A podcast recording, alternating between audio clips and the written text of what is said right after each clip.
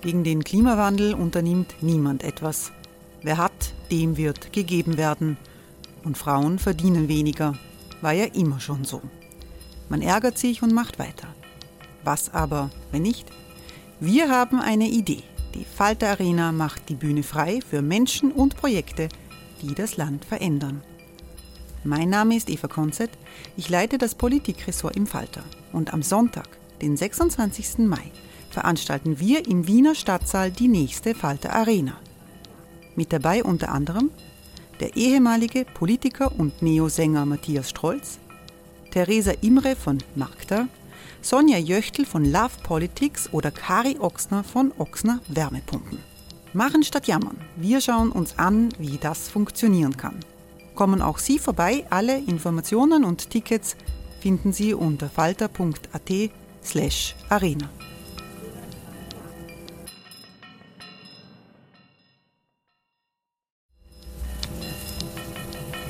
Falter-Podcasts werden durch Werbung unterstützt.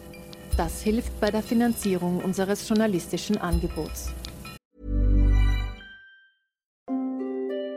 Hereinspaziert durch unser Burgtor. Ob Burgherr, Ritterin, Stallbursche oder Gauklerin. Die Burg Liechtenstein in Maria Enzersdorf bei Wien lädt zu Erkundungen ein und weckt bei Groß und Klein die Abenteuerlust. Erbaut im Jahr 1130 ist die Burg bis heute zu 60 Prozent im Originalzustand erhalten. Waffenkammer, Turmzimmer und Ritterstube.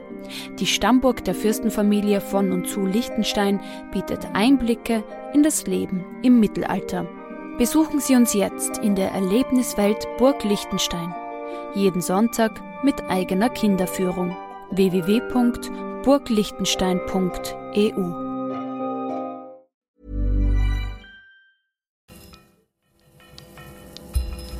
Falter Radio, der Podcast mit Raimund Löw. Sehr herzlich willkommen, meine Damen und Herren, im Falter Radio. Die Corona-Pandemie lässt langsam nach. In Asien ist die Infektion im Griff. Europa lockert Schritt für Schritt den Ausnahmezustand. Die USA stecken nach wie vor tief in der Krise. Die verheerenden wirtschaftlichen Folgen rücken ins Zentrum der Aufmerksamkeit. Wie klug oder wie unklug unsere Gesellschaften auf die unerwartete Bedrohung durch die ansteckende Krankheit reagiert haben, wird heftig diskutiert.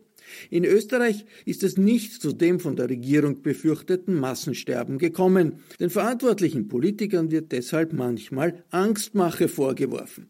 Der britische Journalist Bojan Panczewski spricht auf Twitter vom Präventionsparadoxon in Österreich.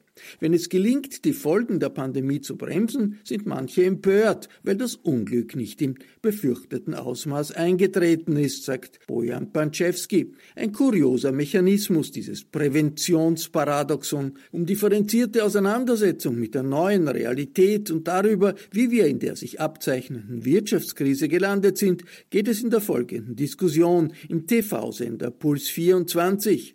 Falter-Chefredakteur Florian Klenk, Addendum-Chef Michael Fleischacker und Puls24-Infochefin Corinna Milborn-Kreuzen, manchmal recht hörbar die Klingen, unter der Leitung von Gundula Geiginger. Herzlich willkommen zu einem Politik-Insider-Spezial auf Puls 24. Das Ende der Ausgangsbeschränkungen ist verkündet. Die Maßnahmen, die bis Ende April laufen werden, nicht verlängert. Auch die Wirtschaft wird im Mai wieder hochgefahren und das Freizeitangebot wieder breiter. Was bleibt am Ende des Lockdowns sind immense wirtschaftliche Folgen und auch die Frage, wie nun diese Lockerungen begleitet von den strengen Maßnahmen, die es noch gibt, gelingen wird. Dazu begrüße ich heute eine hochkarätige Runde endlich wieder mal im Studio bei uns. Florian Klenk, Chefredakteur des Falter, Michael Fleischhacker, Chefredakteur von Addendum und Corinna Milborn, die Infodirektorin von Puls 4 und Puls 24. Am Ende des Lockdowns verzeichnen wir eine sehr geringe Infektionsrate und auch geringe Todesfälle. Die Kritik an der Regierung, die nimmt aber nach wie vor zu. Vor allem auch deshalb, weil die Befürchtung im Raum steht oder die Ängste im Raum stehen, dass ja ganz bewusst mit Ängsten der Bevölkerung gespielt wurde. Da hat äh, sowohl der Kanzler als auch der Vizekanzler als auch Innenminister Karl Nehammer immer wieder Äußerungen getätigt und die schauen wir uns zusammenfassend nun an. Vielleicht haben Sie mit mir dasselbe gelesen, nämlich die Blogberichte von Medizinerinnen und Medizinern aus der Lombardei. Dann liest sich das teilweise so wie eine Kriegsberichterstattung. Ab Montag müssen wir unser soziales Leben auf ein Minimum reduzieren.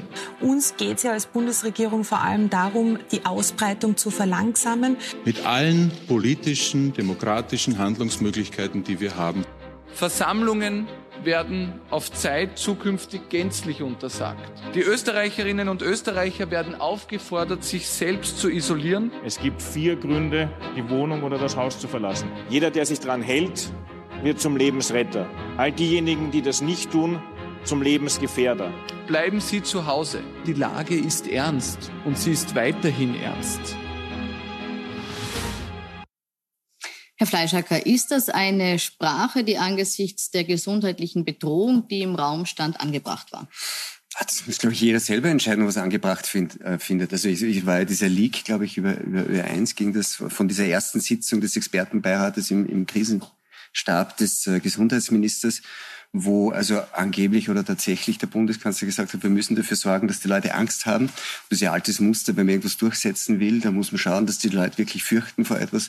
Wenn man sonst die Angst hat, dass sie es nicht tun. Ich glaube, dass das in der pragmatischen politischen Vernunft ganz klar ist, würde ich vermutlich in der Situation versuchen, auch so zu machen. Wenn ich was durchsetzen will und ich hätte Angst, dass die Leute es irgendwie nicht ernst nehmen, dann würde ich vermutlich versuchen, irgendwo Bilder zu finden, die irgendwie das, das Schreckgespenst an die Wand malen. Was wird passieren, wenn die Leute sich nicht von selber dran halten? Ist ein ähm, legitimes ja. Instrument, Ängste zu schüren in so einer Situation? Es kommt darauf an, was man damit erreichen will. Nicht? Wenn er Ängste schüren hätte wollen, um eine totalitäre Republik zu bauen, dann wäre es illegitim gewesen. Das unterstelle ich ihm aber nicht, sondern im Gegenteil, er wollte ja zumindest wird das die Regierung sagen, Leben retten und versuchen, dass sich der Virus nicht ausbreitet und dass er nicht in Altersheime kommt und in Spitäler. Darum würde ich das Sebastian Kurz nicht zum Vorwurf machen, äh, dass er diese Rhetorik gewählt hat. Ähm, ich glaube, was ich, ihm, was ich der Regierung zum Vorwurf mache, ist Versagen im mikrochirurgischen Bereich, Stichwort Ischgl, dass man zu einem Zeitpunkt, dass man wusste, dass dort ganz hohe Infektionen bestehen, die Leute hat abreisen lassen, dass man eine Quarantäne verhängt hat, ohne äh, zu bedenken, dass die Leute in der Nacht nach Hause fahren, stauen, in Innsbruck übernachten und dann den Virus verbreiten. Das halte ich eigentlich für den schwersten Fehler, den die Regierung gemacht hat. Und das zweite große Thema, das jetzt, glaube ich, kommen wird, ist, äh, wir langsam realisieren, ist der Stubenarrest der Alten in den Pensionistenheimen, äh, dass einfach Tausende, wenn nicht Zehntausende Pensionisten in Heimen sitzen, die nicht nur nicht besucht werden dürfen, sondern die nicht rausgehen dürfen. Und ich glaube, dass das ganz gewaltige Schäden haben wird. Ähm, und dann sollte man jetzt langsam darüber reden, dass sich das ändert. Mhm. Also auf die, sowohl auf die psychische Situation der Menschen als auch auf die wirtschaftlichen Auswirkungen werden wir gleich noch im Detail zu sprechen können. Ich möchte noch kurz bei der Sprache bleiben. Jetzt haben wir zweimal gehört, Ängste schüren ist jetzt kein Punkt, der kritisiert wird. Äh, vielleicht, Corinna, ganz kurz äh, deine Einschätzung dazu. War die Wortwahl so gerechtfertigt? Ist die Empörung der, der Opposition über dieses Ängste schüren jetzt unangebracht? Ich glaube, man muss auch zurückdenken, was das da für eine Woche war. Da waren in Italien schon da war schon wirklich die Hölle los. Zumindest in Bergamo war es schon so, dass sehr, sehr viele Menschen gestorben sind und das Gesundheitssystem knapp am Kollabieren war. In Italien war Lockdown. Die Skigebiete in Südtirol waren bereits zu. Und in Österreich war inklusive der Bundesregierung irgendwie noch gar nichts zu spüren. Ich fand das ehrlich gesagt damals ein bisschen unheimlich in diesen Tagen vor diesen Pressekonferenzen. Da gab es ja noch am Montag dieser Woche, waren noch große Empfänge im Bundeskanzleramt. Alle haben sich die Hand geschüttelt. Wenn man sich das jetzt anschaut, dann denkt man sich um Gottes Willen. Und die Skigebiete waren bummvoll mit Leuten, die natürlich auch in den Lokalen waren, die getanzt haben, die ähm, von denen man dann wusste, so wie der Florian Klenk sagt, das wusste man ja damals schon, dass eine ganze Kohorte, die viel zu spät noch reingelassen wurde, dann noch rausfahrt. Und in dieser Situation damals fand ich es eigentlich richtig zu sagen, also das erstens einmal, dass die Politik gemerkt hat, um Gottes Willen, da kommt was, das wird eine echte Krise. Das hätte schon früher passieren können, man hätte sich früher ordentliche Maßnahmen überlegen können. Und zweitens finde ich es dann nicht falsch zu vermitteln, einer Bevölkerung, die sich irgendwie immun fühlt, weil damals war das so, in Deutschland sogar noch eine Woche länger, zu vermitteln, das ist ernst. Also da gibt es eine echte Gefahr. Und das war ja, was in dieser Sitzung besprochen worden ist. Man soll vermitteln, dass es ernst. Also die Leute sollen Angst haben davor, dass sie angesteckt werden, weil es halt wirklich gefährlich ist. Aber sie sollen keine Angst haben, dass die Versorgung zusammenbricht. Und das waren diese zwei Dinge. Ich finde, da kann man wenig vorwerfen. Ich finde, man kann vorwerfen, dass es zu spät war und dass es komplett gekippt ist von der totalen Sorglosigkeit in diesen, in diese Art von Lockdown dann. Mhm. Aber ich meine, klar, das ist, ich meine, das war ja dann zum Teil sogar schon eine, eine Kriegsrhetorik. Ich glaube schon, dass man noch zwei Sachen trotzdem dazu sagen muss. Also auch zu dem Zeitpunkt, ähm, als man bei uns noch sorglos war und als diese Rhetorik eingesetzt wurde, um zu zeigen, hey, das ist wirklich ernst, konnte man natürlich schon wissen, dass dieses Bild einfach schief ist und dass, die, dass, dass in Österreich nie und niemals, egal was passiert, die Situation äh, tatsächlich unmittelbar und konkret gedroht hätte, wie sie in Bergamo und in der Lombardei war. Das konnte man wissen. Und ich verstehe, dass man es am Anfang trotzdem verwendet hat, aber verstehen die Leute, wir wollen nicht, dass Militärlastfahrzeuge 300 Särge wegführen müssen und die Friedhöfe haben keinen Platz mehr, wollen wir nicht. Das kann man, das konnte man damals schon wissen, dass man es trotzdem eingesetzt hat, finde ich, kann man so, wie es besprochen wurde, kann man akzeptieren. Konnte das man das damals später. schon wissen? Teilen Sie, Herr Schulz, möchte ich noch ich fragen, teilen Sie die Meinung, dass man das damals schon einschätzen ich teile das konnte? nicht, weil das Gesundheitssystem in Norditalien ist nicht so viel schlechter als das österreichische. Es ist nicht genau vergleichbar. Wir haben ein, ein paar mehr Intensivbetten, aber jetzt das Krankenhaus in Bergamo zum Beispiel, Giovanni. Aber Müssen wir, müssen wir, ist ein gutes Krankenhaus. Müssen wir darüber nicht streiten. Man wusste schon, warum die, Fälle dort waren, dass die falschen Leute hingekommen sind und so weiter. Ist ja egal. Nee, das war Aber ja dass man drei Wochen später, am Ende des Lockdowns, wo, wo endgültig klar war, dass uns das nicht passieren kann. Und man wusste am 30. März eigentlich ziemlich sicher, dass unser, dass unser Spitalsystem, also dass, dass, dass, dass die Intensivbettenkapazitäten auf absehbare Zeit kein Problem haben werden. Schon nach zwei Wochen dieser Maßnahmen. Immer noch und auch im April rein in dieser wirklich stupiden stupiden, immer gleichen Wiederholung einer Kriegsinszenierung, wo Leute noch mit der Maske hinter der Spuckwand stehen, äh, äh so, während die anderen reden, so lächerliche Dinge. Und immer wieder zu sagen, wir, so ist wie in Italien, das finde ich, da, das, da, da fängt es dann an irgendwie zu kippen, wo ich mir denke, ich möchte eigentlich nicht wie ein Kind behandelt werden, dem man immer wieder ein Schreckensbild aus irgendeinem Märchen hinhält, damit es bei Laune bleibt oder eigentlich nicht bei Laune, sondern damit es weiter brav bleibt, obwohl er weiß, dass ich weiß, dass es nicht stimmt wurde dieses Schreckensbild zu lange gezeichnet? War es am Anfang legitim, aber irgendwann klar, dass es eben nicht kommt und hätte da die Regierung früher auch einen Schwenk vollziehen müssen in der Rhetorik? Ich glaube, wir müssen insgesamt aufpassen, dass wir jetzt nicht die sind, die es im Nachhinein alles besser wissen. Insgesamt. Man kann es nur im Nachhinein besser wissen. Vorher kann man es nicht wissen. Was ist, was ist, schauen wir uns ein paar Dinge an, die passiert sind, äh, bevor es den Lockdown gegeben hat. Am 12. März, ich glaube 12. März, hat ORF Science, ORF.at, also die Wissenschaftsseite des ORF, eine Studie von Wiener Risikoforschern publiziert, dass ungefähr um den 27., 28. März herum die Intensivbettenkapazität in Österreich äh, am Anschlag sein wird. Also da, da ist die Grenze. Das war ungefähr ähm, nicht einmal zehn Tage, nachdem der Lockdown verhängt wurde. Tatsächlich war zu diesem Zeitpunkt äh, nicht einmal, ich glaube, 120 Intensivbetten belegt. Ähm, und es war weit davon entfernt, dass es belegt ist. Zehn Prozent der Intensivbetten waren in Wahrheit belegt. Also diese Berechnung war einfach falsch. Ja? Und ich würde mir jetzt erwarten, dass die Wissenschaft, äh, auch die Wissenschaftler zum Beispiel, die dieses äh, äh Thesenpapier vorgelegt haben, aufgrund dessen dann die Schutzmaskenpflicht verlegt wurde, wo von 100.000 Toten die Reden war, die wurde uns als Executive Summary einer Studie präsentiert. Tatsächlich gibt es diese Studie gar nicht, sondern das war ein zusammengegoogeltes, äh, eine Tischvorlage für die Regierung, die die Regierung nach außen gespielt hat an die APA, um ganz kurz vor der Pressekonferenz per Eilmeldung äh, sozusagen Druck zu üben. Ich würde mir erwarten, dass die Wissenschaft in sich geht und sagt, welche unserer Prognosen haben nicht gestimmt und warum haben sie nicht gestimmt? Welche Fehler haben wir gemacht, um im Fall, dass es wirklich eine zweite Welle geben sollte, auch das ist völlig unklar, ob es die gibt. Bis jetzt gibt es nirgendwo eine zweite Welle. Mhm. Nicht einmal in Singapur gibt es eine zweite Welle, sondern das sind ganz niedrige Zahlen. Ich würde mir erwarten, dass die Wissenschaft hergeht und sagt, was an unseren Berechnungen, an unseren Modellen, an unseren Parametern hat da nicht gestimmt. Ähm, oder war es tatsächlich die Politik des Sebastian Kurz weltweit, die, die, die, der Lockdown, der dazu geführt hat. Was mir in der ganzen Berichterstattung da haben mir zwei Dinge gefehlt, medienmäßig. Mir fehlt in Österreich, anders als in Deutschland, der wirklich kompetente Wissenschaftsjournalismus. Die Deutschen haben da ein völlig anderes, äh, ein völlig anderes Know-how. Jede Wochenzeitung, jede Tageszeitung hat Wissenschaftsredaktionen, die den Experten richtige Fragen stellen und nicht nur sozusagen dahin fragen, so wie wir es tun.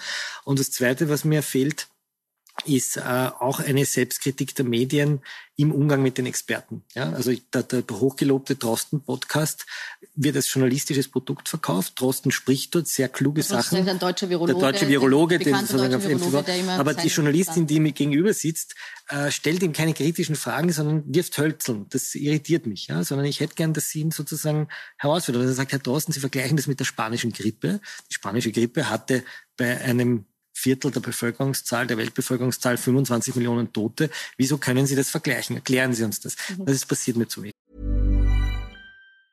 Hey, it's Ryan Reynolds and I'm here with Keith, co-star of my upcoming film If, only in theaters May 17th. Do you want to tell people the big news? All right, I'll do it. Sign up now and you'll get unlimited for $15 a month in six months of Paramount Plus Essential Plan on us. Mintmobile.com slash switch. Upfront payment of $45 equivalent to $15 per month. Unlimited over 40 gigabytes per month. Face lower speeds. Videos at 480p. Active Mint customers by 531.24 get six months of Paramount Plus Essential Plan. Auto renews after six months. Offer ends May 31st, 2024. Separate Paramount Plus registration required. Terms and conditions apply if rated PG. Also zu wenig Wissenschaftsjournalismus und Sie haben auch schon gesprochen, zu wenig Klarheit, auf welche Studien sich letzten Endes die Bundesregierung bei ihren Maßnahmen bezieht. Ähm, auf das möchte ich gleich noch ein bisschen äh, detaillierter eingehen. Ich möchte aber noch einmal bei der Kommunikation bleiben, wo wir eingangs bleiben. Wir haben jetzt schon äh, gesprochen über den Vorwurf, dass Ängste geschürt werden. Es gibt noch einen Vorwurf, der jetzt aufgepoppt ist, weil es nämlich jetzt aus dem Gesundheitsministerium heißt, man hätte eh immer Freunde besuchen dürfen. Eine Aussage, die gerade für sehr viel Diskussionen sorgt. Wiederholt. Äh, weil, wiederholt, ja, weil, weil ähm, sehr viele der Meinung waren, äh, man hätte das eh also es wäre verboten gewesen, so man hätte das nicht dürfen. Jetzt heißt es, man hätte das eh immer dürfen. War das schlecht kommuniziert? Wurde uns vermittelt, äh, wir dürfen keine Freunde treffen? Ich, ich weiß es nicht. Also mir wurde es nicht vermittelt. Ähm, ich bin ja nicht so äh, so, so brillant juristisch gebildet wie der äh, Dr. Klenk, aber, aber auch einigermaßen. Also mir war das schon klar, dass mich niemand daran hindern kann, dass in meiner Wohnung drei, vier, fünf Leute sind und dass ich wen besuchen kann. Was soll passieren? Mir wurde vermittelt, dass es keine gute Idee ist. Und wenn man sagt, es ist solidarisch, habe ich mich im Großen und Ganzen daran gehalten. Abgesehen davon, dass ich ohnehin keine großen Besuchsbedürfnisse habe, auch wenn nicht Lockdown ist. Okay, das ist aber, ein anderes Thema. Aber das, heißt, das war, das, das, ich das also ich glaube nicht, dass irgendwer, dass irgendwer, der einigermaßen das Ding lesen konnte, den Eindruck haben musste, dass man dass die Polizei kommt, wenn man bei sich sechs Leute zu Hause hat. Das kann sie nämlich ohnehin nie. Kommuniziert wurde, es gibt vier Gründe, das Haus zu verlassen. Da war der vierte, man kann rausgehen, wenn einem die Decke am Kopf fällt. Es ist nie gesagt worden, man kann Freunde besuchen. Äh, war das, wenn auch vielleicht juristisch einwandfrei, aber war das trotzdem ein, ein Suggerieren von einem, man darf nicht zu Freunden gehen? Man muss die Genese dieser sogenannten Covid-Verordnung äh, beschreiben. Das ist nämlich sehr spannend, weil man da sieht, dass ÖVP und Grüne unterschiedliche Interessen hatten. Ursprünglich wollte die ÖVP nur drei Gründe erlauben, warum man raus darf, nämlich einkaufen gehen, zur Arbeit gehen und dringende Verwandtenbesuche, also so ein Gefahr im Verzug. Und sonst sollte man zu Hause bleiben. Und dafür darf man die öffentlichen Verkehrsmittel auch benutzen. Und die Grünen haben in letzter Sekunde einen vierten Grund hinein interveniert, nämlich du darfst äh, den öffentlichen Ort betreten, wenn du einen Meter Abstand zu hausfremden Leuten hältst.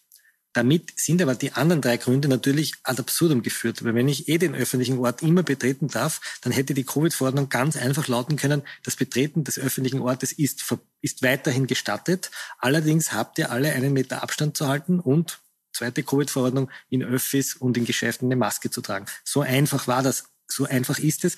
Und das ist auch die Rechtslage, die neue Rechtslage. Das heißt, es ändert sich überhaupt nichts. Wir durften alle immer raus und das ganze Covid-Reglement betrifft nur öffentliche Orte. Es hat nie private Orte betreten. Jetzt geht's, wie gesagt, so strittig ist immer die Frage, darf man rausgehen oder nicht? Nein, es war nicht strittig. Es war nicht strittig, sagen Sie. Es ist aber auch in der Kommunikation nicht ganz genau, klar beantwortet worden. Ich möchte diesen, nur kurz dieses, ein Beispiel dieses, zeigen. Hm? Darf ich das nur zu Ende führen? Diesen vierten Punkt der Grünen, den hat Kurz in seiner Kommunikation immer fallen lassen.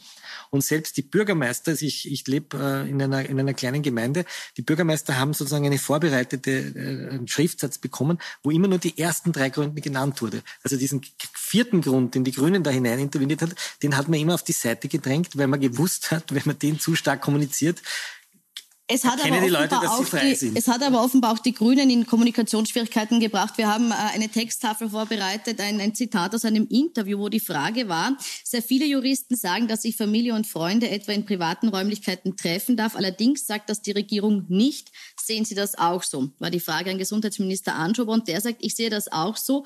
So wie das die Regierung sieht, das sagen auch unsere Verordnungen und entsprechenden Erlässe. Corinna, er sagt hier nicht, ja, man darf rausgehen und Freunde treffen. Wäre das zu viel des Guten gewesen? Niemals hat das jemand von der Regierung gesagt in all dieser Zeit, ja. Ich fand es ja eigentlich recht, recht gut gelöst bis ich jetzt draufgekommen bin, wie viele Menschen wirklich verärgert sind und sich belogen fühlen. Weil eigentlich, was haben sie so gelöst? Der, Wunsch der Regierung war, dafür zu sorgen, dass es möglichst wenig Kontakte im Land gibt für eine Zeit, um die Infektionszahlen runterzubringen. Das war, was sie vermitteln wollten. Zugleich haben sie aber keine Regeln für private Räume geschaffen. Sie wollten das mal. Es gab mal einen Entwurf für diesen Erlass, wo sogar drinnen stand, dass man fremde Wohnungen nicht betreten darf. Dieser Entwurf war über Nacht weg, weil das steht dem Staat nicht zu. Also es gibt ein Hausrecht und es ist gut so, dass dieser Staat sich nicht so eingemischt hat und jetzt keine Regeln für, den privaten, für die privaten Wohnungen erlassen hat. Finde ich richtig. Ähm, auf der anderen Seite wollten sie das vermitteln und haben deswegen immer so rumgeschwurbelt. Ich meine, das ist ja auch sehr verschwurbelt, was der Minister da sagt. Er versucht sich da irgendwie so rumzuwinden. Ähm, mein Eindruck war, dass so wie hier in dieser Runde im Prinzip jeder, der wirklich jetzt dringend jemanden besuchen will, ähm, das schon merken wird, dass er das darf. Ich merke jetzt aber an den Reaktionen, und zwar schon zum zweiten Mal, es war ja schon beim Ostererlass so, schon zum zweiten Mal, dass offenbar für sehr viele das, was ein Minister sagt, sowas wie ein Gesetz schon wirkt. Dass die Leute das eins zu eins genommen haben und sich jetzt betrogen fühlen, weil das immer unter den Tisch gefallen wurde. Tatsächlich wurden ja die Minister oft darauf angesprochen, immer wieder.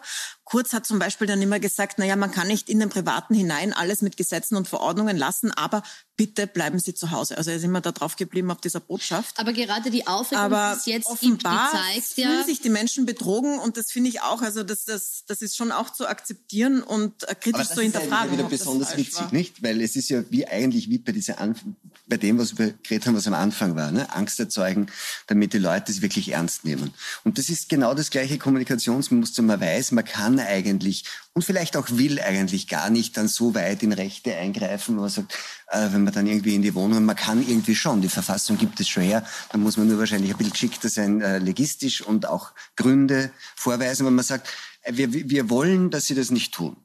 Das heißt, aber wir wollen es nicht de facto verbieten, weil die sind nämlich irgendwie äh, ein bisschen sophisticated, irgendwie legistisch und sonst wie. Wie überprüfe ich das und, und, und. Also wie stelle ich sicher, dass das, was wir wollen, auch passiert in unserer Kommunikation, erklären wir, es muss sein. Auch wenn es dann streng juristisch genommen gar nicht sein muss. Weil ich mich darauf verlassen kann, ähm, dass in der Fortsetzung dieses, ähm, dieser Kommunikation, das ist ja konsistent. Und sie hat zu lange gedauert. Jetzt wirkt sie halt in sehr vielen Fällen wirkt sie inzwischen ein bisschen lächerlich. Weil wir ja irgendwie schon haben wir schwedische Zustände, aber stehen noch immer da so, muss und das ist immer noch so. Aber das, aber das heißt, man hat versucht, ganz was Einfaches gemacht. Man hat gesagt, ich will, dass es passiert. Ich kann, es ist mir zu kompliziert, es wirklich auch Absicht abzusichern juristisch, dass es passiert. Also sage ich einfach, es muss sein. Und ich kann mich darauf verlassen, dass die Leute eingeschüchtert, wie sie sind, Aber es eh tun und sich hinterher dann drüber ärgern. Die Frage, die ich noch anschließen möchte, ist, hat das nun zur Folge, dass sich eben die Leute ein bisschen hintergangen oder nicht ganz fair und ehrlich behandelt äh, fühlen und hat das zur Folge, dass das Vertrauen das, was Minister künftig sagen, vielleicht weniger ernst genommen wird und noch anschließend die Frage, kann das dazu führen, dass wir im Fall eines zweiten Lockdowns vielleicht weniger Unterstützung aus der Bevölkerung haben für solche Maßnahmen? Das weiß ich nicht, müsste man empirisch erheben. Ich glaube, dass viele wussten, dass sie raus dürfen äh, die es wissen wollten. Äh, viele haben vielleicht den Ministern vertraut. Ich glaube, dass das im Endeffekt wurscht ist. Ich bleib dabei. Ich glaube, dass Kurz und Kogler und Anschober und Nehammer im Grunde genommen etwas Gutes wollten, nämlich, dass wir uns nicht anstecken und dass das nicht explodiert und dass es nicht wird wie in Italien. Drum würde ich Ihnen sozusagen auch als äh, juristisch geschulter Journalist äh, sozusagen diese juristischen Schlampereien und diese unglaublich grottenschlechten juristischen Texte, die da formuliert werden, das tut ja wirklich weh, ähm, nachsehen. Ähm, der Alfred Noll sagte, das ist verfassungswidrig und man kann das ankämpfen. Und ich, ich glaube, dass sozusagen der, das Ziel, das sie sich gesteckt haben, nämlich zu verhindern, dass sich da anstecken, ehrenhaft ist und daher sollte man ihnen da nicht zu böse sein. Da, wo ich Ihnen viel böser bin, ist die Frage der Entschädigung, äh, dass Sie das, dass Sie das Pandemiegesetz aufgehoben haben, das hohe Entschädigungszahlungen vorgesehen hat, dass die Härtefallfonds nicht funktionieren bei vielen Leuten, dass Firmen, die keine Gewinne gemacht haben im letzten, äh, in diesem bestimmten Zeitraum, keine Entschädigung bekommen. Die Regierung hat sich dazu entschieden, äh, Wirtschaftstreibende de facto für einige Monate zu enteignen, zum Wohle der Gesellschaft. Und jetzt stehen die da wie Bittsteller, die sozusagen nachweisen müssen, dass sie Förderungen brauchen. Das gehört jetzt ordentlich entschädigt und zwar ganz schnell und ganz, ganz äh, über die Finanzämter nach Lohnsummen. Das werfe ich der Regierung vor, weil das wird die wirkliche Krise werden. Bei wie viel haben wir? 900.000 Kurzarbeitern und 600.000 Millionen mittlerweile. Wie viel? 1,1 Millionen? Ein, also das, schießt dazu. das heißt, wir erleben eine ganz, ganz historische Arbeitslosigkeit. Wir werden ein Jahr erleben ohne ausländische Touristen und das wird die wirkliche Katastrophe werden. Gut. Ziehen wir die ähm, Wirtschaft jetzt haben wir schon ausführlich gesprochen, vielleicht vor. Mhm. Äh, bleiben, bleiben wir da bei der Wirtschaft. Das wird die, Wirtschaft, äh, die, die tatsächliche Krise werden, sagen Sie. Ähm, Herr Fleischer, da möchte ich Sie fragen. Es ist äh, normalerweise gehören Sie zu dem wirtschaftsliberal Denkenden. Ist das nun eine Phase? Nicht normalerweise. Naja, aber jetzt sind wir in der Krise. Jetzt meine Frage ist, ändert sich das? Sind wir jetzt in einer Phase, wo man äh, sehr wohl sich über Hilfsmaßnahmen Gedanken machen muss, auch vielleicht die, die jetzt bestehen, nochmal aufstocken und neu organisieren muss? Naja, aber ich glaube, das schließt bei dem an, was Florian Genk gesagt hat. Ähm, ich ich glaube, das ist einfach wirklich ähm, ein, ein Spin, den man nicht akzeptieren sollte. Die, die Hilfsmaßnahmen und so auf die Art, die, die liberalen kapitalistischen Unternehmer kommen jetzt um Hilfe gekrochen. Nein, die haben ja irgendwie, die haben ja nicht schlecht gewirtschaftet und dann soll sie irgendwer rausbauken, sondern die haben, die machen ja kein Geschäft, weil der Staat gesagt hat, du darfst kein Geschäft machen. Und dafür sind sie zu entschädigen. Wir reden nicht über Hilfe. Ich glaube, dass Hilfe ein wirklich, ja. ein wirklich schlecht gespinntes Wort dafür ist. Da geht es nicht um Hilfe und Staatshilfe und jetzt kommen die daher und wollen irgendwie auch was vom Topf. Hotellerie zum Beispiel. Von einem Hotelier, dem man verboten hat, ein Geschäft zu machen, dem man den Umsatz, wenn man so will, per Verordnung abgedreht hat dann zu sagen, er soll für, den, für die Abdeckung des Verlusts einen Kredit aufnehmen, den er nie wieder zurückzahlen können wird. Wie denn? Das ist weg. Gut, aber wie soll, ich frage nochmal anders, wie konkret soll die sagen, Entschädigung auszahlen? Sagen wir vielleicht nochmal ganz kurz, dieses Pandemiegesetz, die Entschädigung laut Pandemiegesetz ist, ist ausgesetzt, äh, Epidemiegesetz wurde ausgesetzt, ja. weil man sagt, in der Größenordnung war das nie gedacht, das war für lokale, kleinere Epidemien, man muss jetzt eine neue Regel finden. Stimmt das, nicht. Nee, aber so, so wird es begründet. Ja, ja, das ja. behaupten die Grünen, weil sie das mitbestimmt haben. Das stimmt ja nicht. Die Pandemie es heißt Pandemiegesetz ja, ja Epidemie, oder Epidemiegesetz, Epidemiegesetz, aber es war immer auch, äh, es war immer auch genau für diesen Fall gedacht. Wir müssen, man muss sozusagen vom, vom juristischen Denken gehen in das Enteignungsrecht. Zum Wohle, ich würde gar nicht sagen, der Staat hat das gemacht, sondern die Gesellschaft hat das beschlossen. Die Gesellschaft über ihre repräsentative Regierung hat gesagt, zum Schutz unserer Gesundheit werden einzelne Bevölkerungsteile nämlich die Unternehmer, aber auch die Arbeitnehmer, es sind ja nicht nur die Unternehmer, sondern auch die Angestellten und die Arbeitnehmer, jetzt finanziell geschädigt. Wir lassen den Rollbalken runter, damit wir alle überleben und unsere Verwandten. Und das ist nicht eine Lawine, die vom Berg kommt, weil jemand sein Haus schlecht geplant hat oder ein Grundwasser, weil er neben dem Bach baut und es ist er selber schuld, jetzt helfen wir ihm, sondern das war eine Form von Enteignung und dafür muss die Regierung Schadenersatz bezahlen, eine Entschädigung zahlen, nicht eine Hilfsleistung, nicht ein Hilfspaket. Und das ist im Journalismus auch noch nicht angekommen, die Regierung dafür verantwortlich zu halten, dass sie dieses Hilfspaket jetzt ich sage es selber, dieses Entschädigungspaket, immer wie das wirkt, ja, das ist wie ein Gift, diese die Sprache, äh, sondern dass jetzt die Leute den Ersatz, den Schadensersatz bekommen. Und das ist aber bei uns noch nicht angekommen, sondern alle sagen Hilfspaket und jetzt müssen die kleinen und meine, meine Nachbarin ist eine Unternehmerin, ich würde es nur als Beispiel bringen, die muss mehr für den Steuerberater zahlen, um diese Anträge auszufüllen, als sie letztlich äh, kriegt. Die hat 500 Euro gekriegt.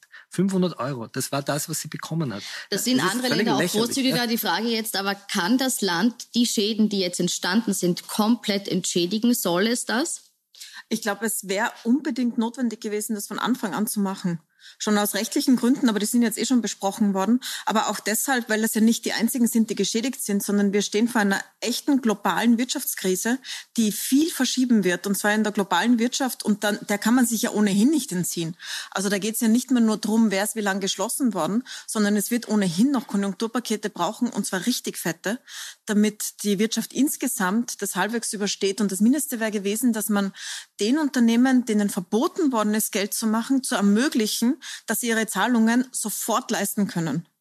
Und dass sie dass keine Rechnung liegen bleibt. Und das ist versäumt worden. Und ich habe den Eindruck, dass die Regierung da hineingegangen ist mit unfassbar blauen Augen. Die hatten den Eindruck, dieses erste Paket, wo es geheißen hat, vier Milliarden, da hat sich doch jeder gefragt, vier Milliarden, was, was kann man mit vier Milliarden in so einer Situation überhaupt machen? Aber die Regierung dachte, glaube ich, ernsthaft, das ist ein großes Paket. Zumindest also Teile der Regierung. Das ist ja dann schnell raufgeschnalzt worden auf 38 Milliarden, aber das ist ja kein echtes Geld, sondern da geht es ja um Garantien für Kredite, die man selber nehmen muss. Und ich habe den Eindruck gehabt, dass die Regierung sich denkt, vier Wochen schließen muss ja wohl jeder Unternehmer überstehen. Die werden ja wohl was auf die Seite haben, sonst macht man doch kein Unternehmen ab. Und total unterschätzt hat, wie viele Unternehmen sowohl kleine als auch große keine Möglichkeit haben, über vier Wochen zu kommen, weil sie Miete zahlen müssen, weil sie die Gehälter zahlen oder vorstrecken müssen oder weil das einfach ihr Einkommen ist und man ihnen das Einkommen streicht für das Jahr. Und da ist ein ganz riesiger Fehler passiert, der jetzt aber teuer wird. Das heißt, weil die richtige Aktion, Reaktion wäre, die richtige Reaktion wäre gewesen, um zusammenzufassen, Liquidität zur Verfügung stellen, und so, zwar unmittelbar. Also das, das war ja in der Rhetorik war das ja drinnen. Da hat es ja geheißen, okay, Niemand soll einen Schaden haben. Das Wichtigste ist, dass die Liquidität da ist. Aber in den tatsächlichen Maßnahmen ist es einfach nicht gekommen und zwar bis jetzt. Es gibt ganz viele, die bis jetzt überhaupt keinen Cent gesehen haben. Und ähm, wenn man sich jetzt nur die Kleinen ansieht, die vielen, vielen Einzelunternehmer, die einfach von denen ihre Arbeitszeit verkaufen im Prinzip, die Pilates-Trainerinnen, die äh, Webdesignerinnen, die Grafikerinnen und so weiter. Ähm, wenn die jetzt pleite gehen und da kommt eine Riesenwelle auf uns zu, dann gehen da Leute, die für sich selbst gesorgt haben und für ihre Familien und eventuell auch für weitere Aufträge und Mitarbeiter ins Sozialsystem.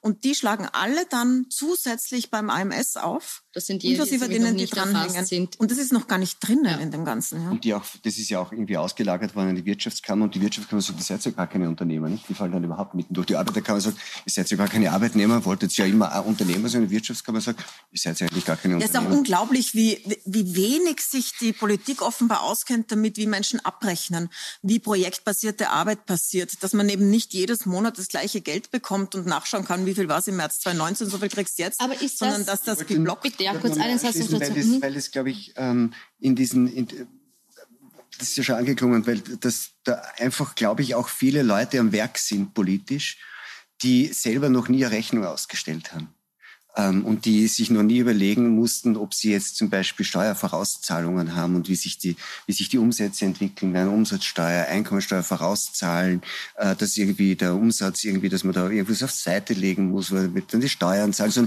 die, die waren immer im politischen, im öffentlichen äh, Bereich. Da gibt's, das Geld kam eigentlich immer und man sieht es ja auch jetzt. Je näher man sozusagen am öffentlichen Bereich ist mit seinem Arbeitsplatz, umso geringer ist das Problem. Jetzt sind ja alle die, die Gelackmeierten, die tatsächlich auf Eigenverantwortung, auf Selbstständigkeit, die unternehmerisches Risiko eingegangen sind, die fallen jetzt durch.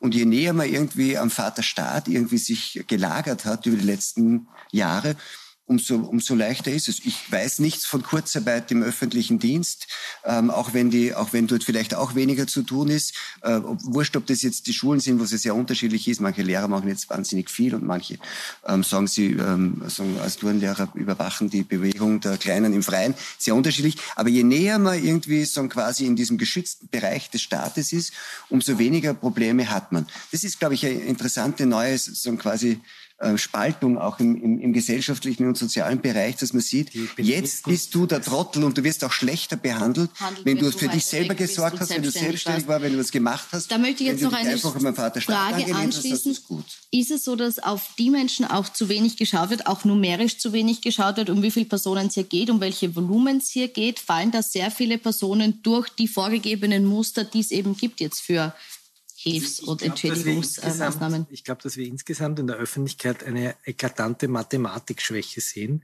nämlich weil wir Zahlen äh, falsch einordnen. Jeder Mensch kann zählen viel, sehr viel, urviel, unvorstellbar. So. Wir können uns was vorstellen, was sind 2000 Tote Was sind 500 Tote? Da kann man Relation hinstellen. Also die Schweden haben jetzt 2000, weiß nicht, 500 Tote und wir haben nur 500 Tote, also haben die Schweden fünfmal so viele Tote.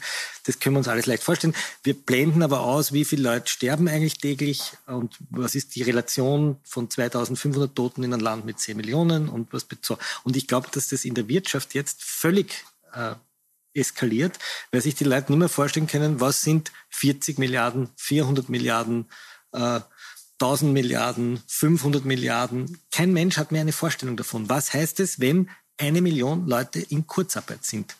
Was heißt es, wenn äh, wir, ich weiß nicht, 70 Millionen Nächtigungen nicht mehr haben? Dann beginnt, was die Volkswirtschaftler den Multiplikatoreffekt oder den Dominoeffekt nennen. Das heißt, wenn der kein Bett vermietet, dann hat er dort auch kein Zimmermädchen, das das Bett macht. Das Zimmermädchen kann kein Brot kaufen, wenn es kein Geld mehr hat, dann kann der Bäcker kein Mehl kaufen, dann kann der Bauer kein Mehl verkaufen und der Bauer kauft keine landwirtschaftliche Maschine und dann steht die Fabrik still und wenn die Fabrik still steht, geht der Arbeiter zu Hause. So, das ist jetzt sehr simpel, aber es fliegt einen Dominoeffekt um und das passiert gerade weltweit und das ist in den Köpfen noch nicht angekommen. Nirgends. Und wenn jetzt nationalstaatliche, wenn jetzt auf einmal der Herr Blümel anfängt äh, zu sagen, also wir brauchen keine europäische, keine Eurobonds. Und außerdem äh, schauen wir, dass wir jetzt nationalstaatlich unsere, äh, unsere Subventionen vergeben dürfen. Und wir brauchen da kein europäisches Konzert, dann wird mir ganz schwummrig. Wir müssen Italien äh, auffangen, weil Italien ist einer unserer wichtigsten Handelspartner. Natürlich müssen wir die Italiener retten. Ja? Und das wird gerade so kleinlich und so kleinkariert, weil sich, glaube ich, die Politik in diesen Zahlenräumen nicht bewegen können. Was sind große Zahlen und was sind ganz kleine Zahlen? Ist das, da frage ich jetzt mal, äh, Corinne, ist das was, was generell noch unterschätzt wird oder auch noch nicht abschätzbar ist, wie groß diese Krise in Folge noch wird? Naja, das wäre die optimistische Variante, dass es noch nicht abschätzbar ist. Das ist sozusagen meine geheime Hoffnung ist, ähm, als unerschütterliche Optimistin, vielleicht ist es ja doch nicht so schlimm und es funktioniert jetzt alles wieder und es da fangt sich schnell. Diese kleine Resthoffnung gibt's vielleicht, aber rational gesehen ist es nicht so. Also wenn man sich die Zahlen ansieht, was passiert auf der Welt, dann stehen wir vor einer gigantischen Wirtschaftskrise. Und dann, es reicht ja auch, sich die Zahlen in Österreich anzusehen. Bei der Finanzkrise von 2008 und der folgenden Wirtschaftskrise waren 600 Betriebe nur in Kurzarbeit. Ich weiß nicht, wie viel sind es heute? 11.000? 12.000? Es sind also über, über 10.000 sind jetzt schon, die, die angemeldet haben. Über eine Million in Kurzarbeit. Das war, also sind ganz, ganz andere Dimensionen als 2008, 2009 und es ist global. Das heißt also, es gibt da Verschiebungen. Ich glaube, wir stehen vor einer Verschiebung, wo sich viele Teile der Wirtschaft nicht mehr erholen werden. Wo viele, die sich jetzt irgendwie noch über Wasser gehalten haben, in einem Umfeld, das eigentlich sie nicht mehr vorsieht, so wie kleine Geschäfte zum Beispiel, Inhaber geführt, die noch ihre Stammkundschaft hatten, dass die nicht mehr zurückkommen werden. Dass es nicht mehr so einfach ist, einfach wieder zurückzugehen, wo wir vorher waren und dass es global einige Verschiebungen geben wird. Und zwar nicht zugunsten von Europa. Wenn Europa jetzt nicht ähm, ohne das Klein-Klein ähm, ein, ein fettes Paket auflegt und sich wirklich auf die Hinterfüße stellt wirtschaftlich. Weil sonst gibt es eine große Verschiebung und da werden wir nicht die Gewinner sein davon. Ich weiß nicht, ich, ich glaube nur, dass wir an dem Punkt ähm, schon zurückkommen, auch ähm, auf ein paar Grundsatzfragen, weil ich weiß auch nicht, ähm, ob die Regierung, die österreichische Regierung und eigentlich sehr viele andere Regierungen auch, die ja ähnlich gehandelt haben, jetzt nicht abschätzen konnten, was die ökonomischen Konsequenzen davon sein werden oder was die Kollateralschäden jetzt mal nur im Wirtschaftlichen sein werden. Jeder wirtschaftliche, große wirtschaftliche Kollateralschäden hat ja dann, auch das wird gerne übersehen, auch noch einmal Auswirkungen im Gesundheitssystem. Und man wird auch sagen müssen, da sterben dann übrigens auch Menschen am Ende dieser Strecke, wenn die Gesundheitssysteme nicht aufrechterhalten werden können. Was zurückführt an den Anfang, dass man schon sagen muss, so Moment, ähm, wurde eigentlich ernsthaft diese Diskussion geführt, ob es angemessen ist, die größte Weltwirtschaftskrise seit 100 Jahren zu riskieren, ähm, für auf, der, auf einer nicht sehr gut abgesicherten Datenbasis, die dazu führt, dass in dem Jahr, ähm, weiß ich nicht, in Europa 100.000 Leute nicht im März, sondern erst im September sterben. Und da, da irgendwie sind dann alle auf dem so ein Wahnsinn und dem sind die Leute wurscht und da, da sollen dann irgendwie 100.000 Leute sterben. Ich glaube, dass das, und man kann ja guter Meinung sein, wir müssen alles tun, um jeden einzelnen Tag Lebenszeit eines 85-jährigen multimorbiden Patienten zu retten. Dieser Meinung kann man sein. Ich finde, es sollte aber auch eine Diskussion geben, in der auch die Meinung legitim ist zu sagen, ich glaube, dass die, dass die, dass die Kollateralschäden die es gibt, dabei so groß sind, dass man ernsthaft darüber reden muss, ob man das tun soll. Habe verstanden, würde ich gern weitergeben. Also wurde mit dem Argument, Leben zu retten, zu massiv in zu viele andere Leben eingegriffen? Hat man hier eine Diskussion ausgespart, die man führen hätte müssen, wie es der Fleischhacker jetzt Ich würde die Frage noch eine, einen Tick vorher stellen und die Frage stellen, warum ist diese Diskussion überhaupt aufgemacht worden? Also es gibt, wir könnten wahrscheinlich jedes Jahr eine Diskussion aufmachen, wie viele Menschenleben wir retten könnten, wenn wir ganz harte Maßnahmen machen. Ja? So, warum ist die Diskussion auf? Warum diskutieren wir nicht über Malaria? Jedes Jahr sterben, jedes Jahr sterben 400.000 Menschen an Malaria. Die WHO sagt jetzt, aufgrund von Covid werden 800.000 Menschen an Malaria sterben, weil nämlich die Moskitonetze nicht in die betroffenen Länder transportiert werden können. So, der Grund dafür meine Erklärung ist natürlich, weil wir Angst haben vor dieser Krankheit, weil wir nicht geimpft werden können, weil wir uns nicht schützen können, weil wir die Bilder aus China gesehen haben, aus Italien, aus Spanien, aus den USA, aus New York, weil auch nationale Inszenierungen, also die Leichenlastwegen, die Militärlastwegen mit den italienischen Fahnen, elf Stück waren es, werde ich nie vergessen. Natürlich ist das auch eine Inszenierung gewesen, wie man diese Leute bestattet, nämlich in, in Form eines nationalen Ereignisses, anstatt dass man Leichenwegen geholt hat, so wie man es normalerweise macht. Aber man hat das sozusagen auch als Trauermoment inszeniert. So, und das hat die Leute da ja, muss ich dann noch widersprechen. Aber nein, nein, ich, ich meine das gar nicht böse. Ich meine das gar nicht böse. Nein, das ist, ist eben auch ein, aber ein, Okay, dann machen okay. wir den Einwand vielleicht. Weiter, weiter. Vielleicht, ist es, vielleicht war es auch unbedingt notwendig. Nein, ich, ich möchte den Einwand vielleicht kurz jetzt und dann reden wir, bitte Corinna, kurz den Einwand, warum falsch? Nein, es stimmt einfach nicht, weil die, es war nicht inszeniert. Die Bilder wissen wir nur, weil es jemand zufällig gefilmt hat. Die haben, sind in der Nacht gekommen, aber das, weil sich die Leichen wurde, gestapelt ja haben. Eine, eine Inszenierung gemacht, muss ja nicht nur dann sein, wenn man selber auch die Bilder mitliefert. Also ich glaube, man hätte in Italien auch elf ganz normale Leichenwegen gefunden oder, oder 100 äh, Leichenwegen gefunden in ganz Italien, die diese Leichen so wie sie sonst Tote aus Spitälern transportieren. Aber natürlich ist das Militär aufgetreten, so wie jetzt das Militär mit rot-weiß-roten Binden bei uns auftritt bei der Feier. Völlig unnötig. Kein Mensch braucht das Militär mit rot-weiß-roten Und die Cellisten, die beim Kanzler sind, haben eine Binde auf, ist gesetzlich nicht vorgeschrieben. Ja, Entschuldigung. Wie spielen Sie? So. Also, also zu viel so. Inszenierung halte ich fest, so. Äh, was unterschiedlich so. Das alles hat eine Dynamik. Niemand macht das aus böser Absicht. Das Ganze ist eine Dynamik und dieser Dynamik konnte sich oder kann sich die ganze Welt derzeit nicht entziehen. Darum glaube ich nicht, dass wir diese Diskussion jetzt entschieden haben, wir führen die oder wir führen die nicht, sondern es ist, und der Peter Hacker, der Gesundheitsstadtrat von Wien, hat das gesagt, es ist ein Naturereignis über uns hereingebrochen. Und dieses Naturereignis ist einerseits diese Krankheit und auf der anderen Seite die Angst vor dieser Krankheit. Und die hat uns erfasst. Und das ist, glaube ich, ganz irreal gemacht. Das Naturereignis, und das ist wirklich, ich, ich finde, das, das muss man immer noch diskutieren, weil das ja fortgesetzt wurde. Ich meine, wir sind jetzt, wir sind jetzt Ende April. Wir haben, wir haben Ende März schon einiges gewusst. Die Daten, wenn man sich das international anschaut, und ich komme immer wieder auf den John Ioannidis zurück, weil der in Stanford einfach wirklich die Koryphäe in der Verrechnung solcher Daten weltweit ist, der hat die längste Zeit schon gesagt, Leute, die Angst, die noch immer hochgehalten wird und aufrechterhalten wird, ist, würde ich inzwischen sagen, mindestens so gefährlich wie das Virus selbst. Gut. Und darüber wird einfach nicht ja, diskutiert, Marina, weil, man seine, weil, man seine ein, weil man seine Inszenierungen aufrechterhalten will und nach wie vor jeden, der sagt, Moment, Leute, wir wissen eigentlich schon genug, um das anders zu machen, sofort nicht wieder sagen kann, lässt. Ich muss jetzt Lebens, trotzdem hier unterbrechen, damit wir noch Falsch. weiterkommen. Corinna, wird diese das ist immer total Diskussion schön, wenn jemand im Fernsehen sagt, in einer Diskussion, man kann darüber nicht diskutieren. Und dann unterbreche ich auch noch an der Stelle. Ja, aber mich ist eine politische Diskussion. Ich glaube, wir können natürlich darüber diskutieren. Gemeint ist sozusagen eine Diskussion, die die politischen Entscheidungsträger führen. Gut, aber ich würde trotzdem gerne die Einschätzung von Corinna noch dazu wissen. Ist das eine Diskussion, die zu wenig zugelassen wurde? Die Frage, ob hier unverhältnismäßig reagiert wurde? Also ich erlebe diese Diskussion eigentlich die ganze Zeit. Deswegen wundert es mich, wenn jetzt Leute sagen, das wird nicht diskutiert, weil das wird ja die ganze Zeit diskutiert. Deswegen, wir sitzen ja auch da und diskutieren es. Ich glaube, man muss sich anschauen, was der Unterschied ist drei Wochen gab es diese Diskussion gar nicht. Gar also nicht. Also bei euch zum Beispiel hat es gegeben?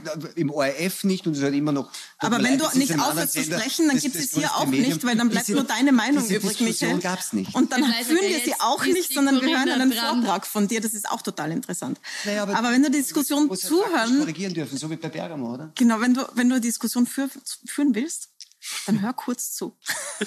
Immer. ähm, der Unterschied zu Grippe und Malaria bei dieser Lage jetzt ist äh, die Überforderung des Gesundheitssystems gewesen. Und das kann man jetzt in China, das hat man in China schon sehen können. Deswegen haben ja viele schon im Februar gewarnt. Aber so richtig gesehen hat man es in Italien, dann in Spanien, Frankreich, New York jetzt.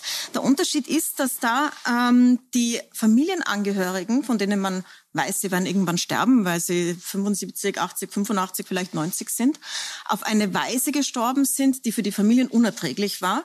Und das in großer Zahl. Und das zerreißt eine Gesellschaft. Also wenn man sich ansieht, was in Bergamo los war, dann ist es unerträglich für die Menschen, nicht nur die, die dort leben, sondern alle, die es miterlebt haben.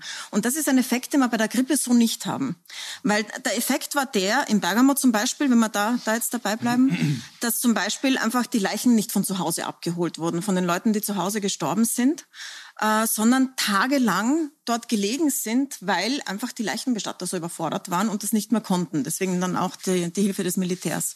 Ähm, oder der Effekt war, dass dann der alte Familienangehörige von dem man sich sonst verabschieden hätte können, wo man ein würdiges Begräbnis machen hätte können, einfach nicht mehr die medizinische Hilfe bekommen hat, von der man sich das erwartet hat, wenn man nicht zu Hause gelassen hat. Dann ist in einem Gangbett gelegen, alleine und ist dort elendiglich erstickt bzw. ertrunken, weil so fühlt sich das an.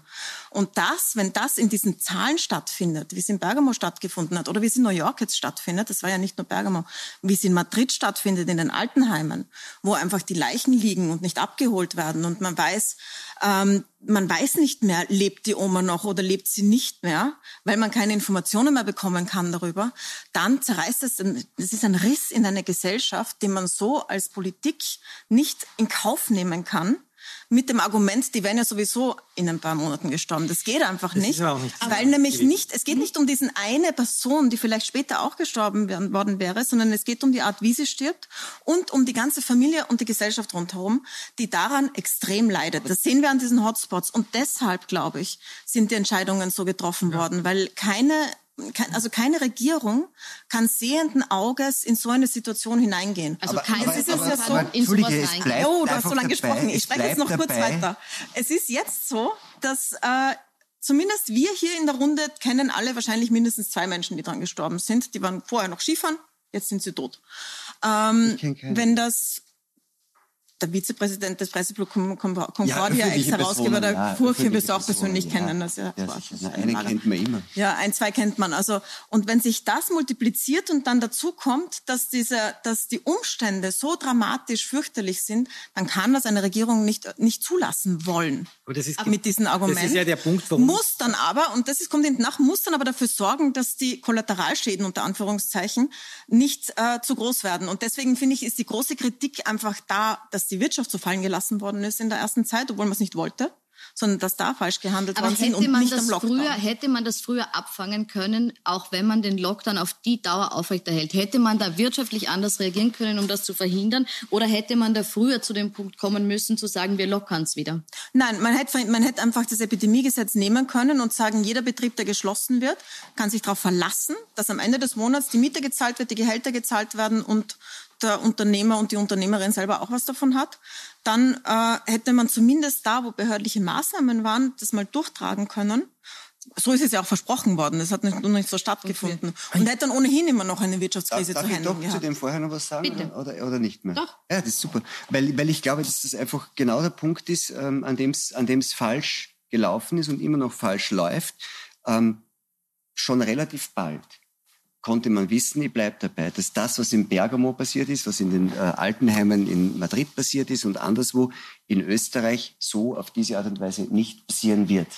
Und man hätte es auch dort, das hat man auch relativ bald gewusst, ganz gut verhindern können. Und man hätte auch bei uns verhindern können. Übrigens war bei der ersten Sitzung, bei der berühmten, wo es dann geleakt wurde, des, der, der, des äh, Expertenbeirats in der, in, der, in der Taskforce im Gesundheitsministerium sofort von einigen Leuten, was, das, wir müssen eigentlich nur vor allem jetzt schnell eines tun, dafür sorgen, dass in den Altenheimen und in den Pflegeheimen und in diesen Einrichtungen, wo, und das ist immer nach wie vor so, die sehr gut eingrenzbare Hochrisikogruppe sitzt, müssen wir etwas tun, damit es dort nicht reinkommt. In Schweden haben die jetzt auch zugegeben, wir glauben, dass das nach wie vor richtig ist. Was wir unterschätzt haben, ist, wie gut man dort absichern muss, damit man nicht, etwas passiert, weil wenn in einem Alten- oder einem Pflegeheim das Virus reinfährt, dann wird es dort wirklich bitter und dann habe ich Sterblichkeiten von 20 und 30 Prozent oder noch mehr.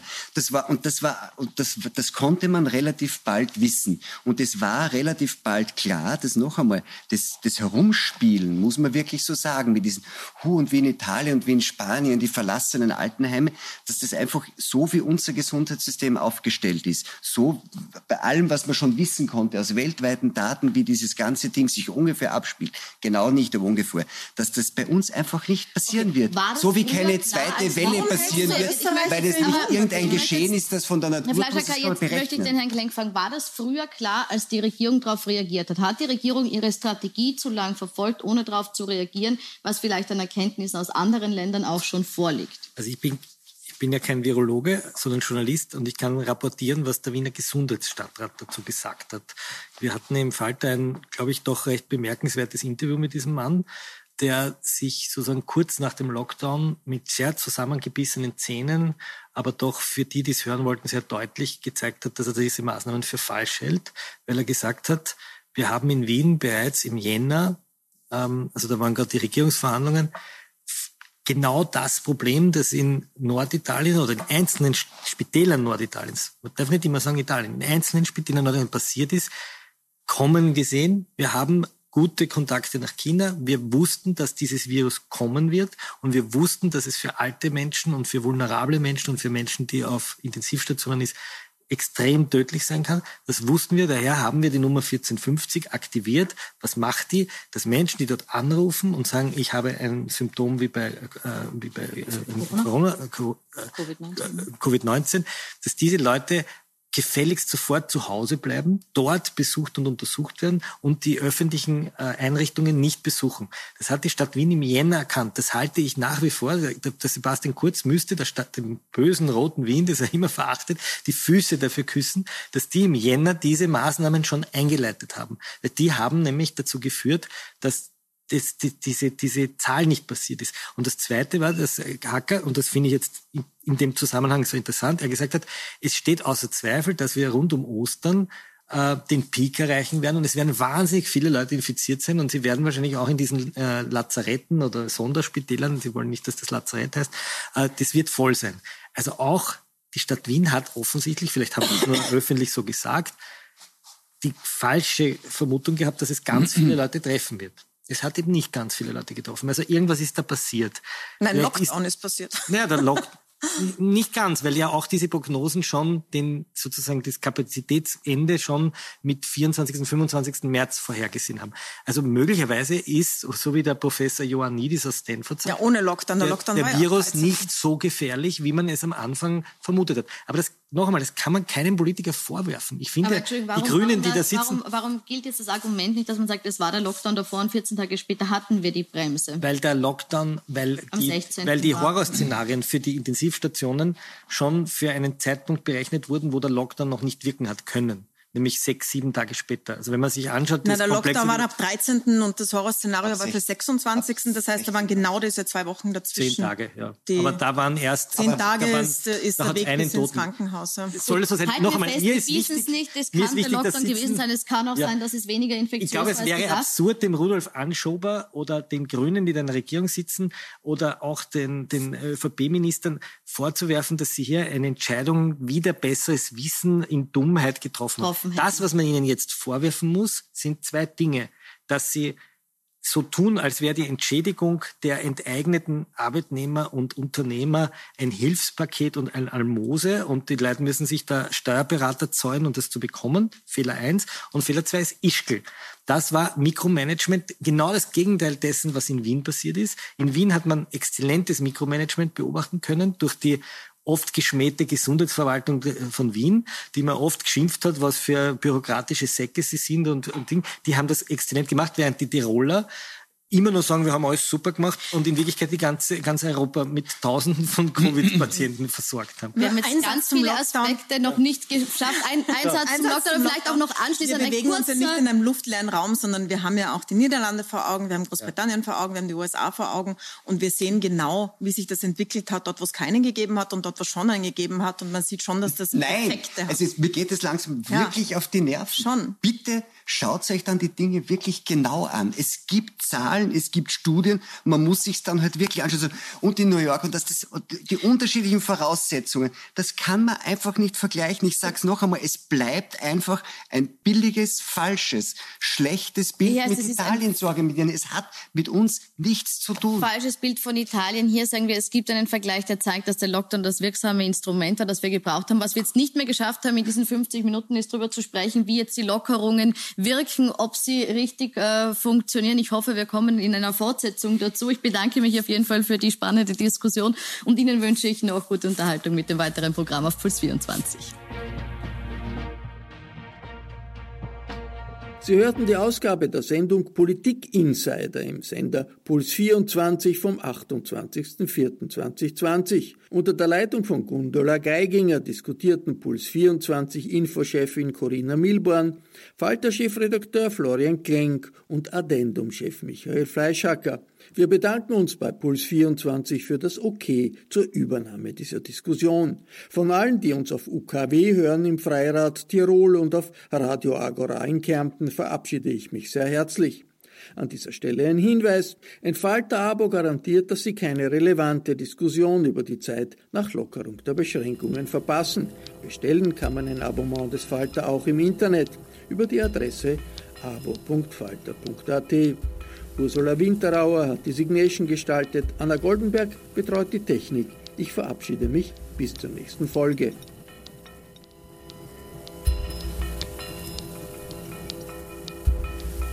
Sie hörten das Falterradio, den Podcast mit Raimund Löw.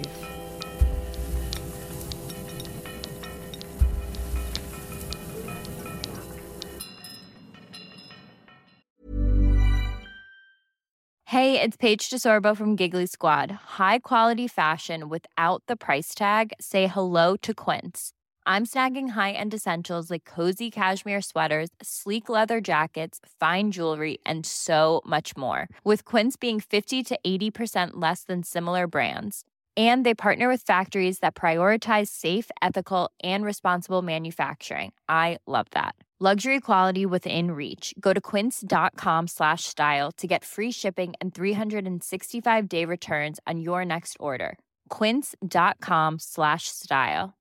Imagine the softest sheets you've ever felt. Now imagine them getting even softer over time. That's what you'll feel with Bowl and Branch's organic cotton sheets. In a recent customer survey, 96% replied that Bowl and Branch sheets get softer with every wash. Start getting your best night's sleep in these sheets that get softer and softer for years to come. Try their sheets with a 30-night guarantee. Plus, get 15% off your first order at bowlandbranch.com. Code BUTTERY. Exclusions apply. See site for details.